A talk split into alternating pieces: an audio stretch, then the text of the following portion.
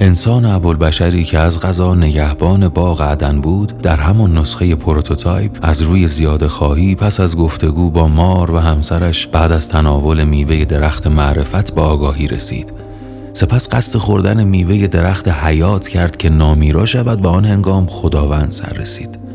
آدم به زمین منتقل شد تا به کرات از پشیمانی بمیرد و زنده شود بلکه به بهشت بازگردد.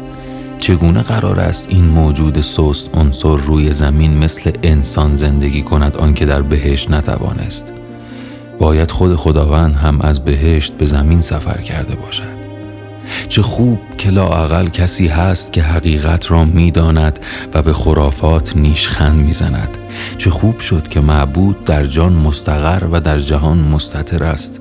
چه خوب شد که او صدای درختان را میشنود حین انقطاع و صدای گوسفندان پیش از ذبح شدن و صدای انسانها به هنگام تضرع.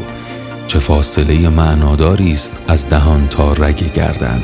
هیچ کس هیچ وقت نمی‌تواند محل سکونت خدای خودش را ببوسد یا بجود چرا که خداوند پس از آن اتفاق دیگر با آدم ها اعتماد ندارد.